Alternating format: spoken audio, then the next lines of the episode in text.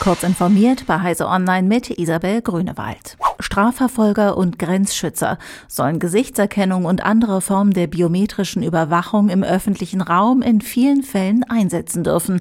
Dafür macht sich der EU-Ministerrat in seiner Linie zur geplanten Verordnung für künstliche Intelligenz stark. Diese hält zwar am grundsätzlichen Verbot biometrischer Echtzeit-Fernidentifizierung im öffentlichen Raum fest, lässt aber jede Menge Ausnahmen zu. Von den Rufen nach einem generellen Bann biometrischer Massenüberwachung, etwa aus der Zivilgesellschaft, der Forschung, der Bundesregierung oder den Datenschutzaufsichtsbehörden, ließ sich die Mehrheit der Mitgliedstaaten nicht beeindrucken. Apple hat ein vollständig neues Preismodell für seinen App Store eingeführt. Statt festgefügter Preisstufen können Entwickler nun deutlich mehr mitbestimmen, wie ihre Apps bepreist werden. Zudem können Apps und In-App-Käufe nun auch krumme Tarife haben und bereits ab 29 Cent verkauft werden. Doch neben der Verbilligung hat Apple auch die möglichen Maximalpreise deutlich angehoben, und zwar auf 9.999 Euro. Aktuell ist allerdings völlig unklar, wer diese hohen Summen für Apps, In-App-Käufe oder Abos verlangen könnte. Auch hat Apple bislang nicht mitgeteilt, ob es ab bestimmten Preisstufen besondere Kontrollmechanismen gibt, die den Kauf absichern. Fahrausweise für den öffentlichen Verkehr der Schweiz sollen ab 2035 nur noch per Handy oder über Webseiten erhältlich sein.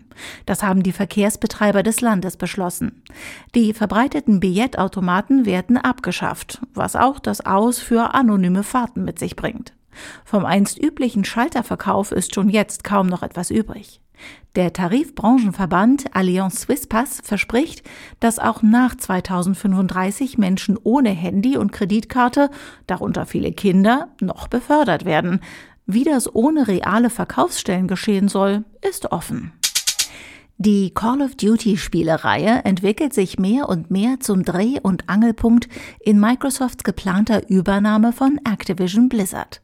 Weil Sony bei Kartellwächtern Protest einlegte, versprach Microsoft dem japanischen Unternehmen, die COD-Spiele auch langfristig auf der PlayStation anzubieten. Nun geht Microsoft noch einen Schritt weiter. Auch auf Nintendo Switch-Konsolen sollen die Call of Duty-Spiele angeboten werden. Dieses Versprechen ist Teil einer Charmoffensive, mit der Microsoft nicht nur Bonuspunkte in der Spiele-Community sammeln, sondern auch Kartellprüfer milde stimmen möchte. Diese und weitere aktuelle Nachrichten finden Sie ausführlich auf heise.de. Werbung. Du begeisterst dich für die Informatik? Teamgeist und Tatendrang zeichnen dich aus? Dann ist es nur noch ein Schritt bis zum perfekten Match. Wir freuen uns auf deine Bewerbung für unser duales IT-Studium Deluxe. Mehr Infos findest du unter www.bdbos.de slash duales Studium.